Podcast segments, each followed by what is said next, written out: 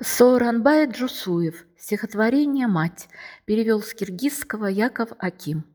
Хоть было в волосах белым-бело, и дети стали взрослыми вполне, но все равно я приезжал в село, и мать, как раньше, говорила мне, «Ешь вовремя, за пищей следи, дорогу не пускайся натощак, без надобности ночью не броди, не обижайся на любой пустяк, грудь закрывай, простудишься, смотри, плохого слова вслух не говори, и мысли тоже не держи дурной, на пиршестве знай меру, мой родной, ведь мы у матери одни на свете, до самой смерти для нее мы дети».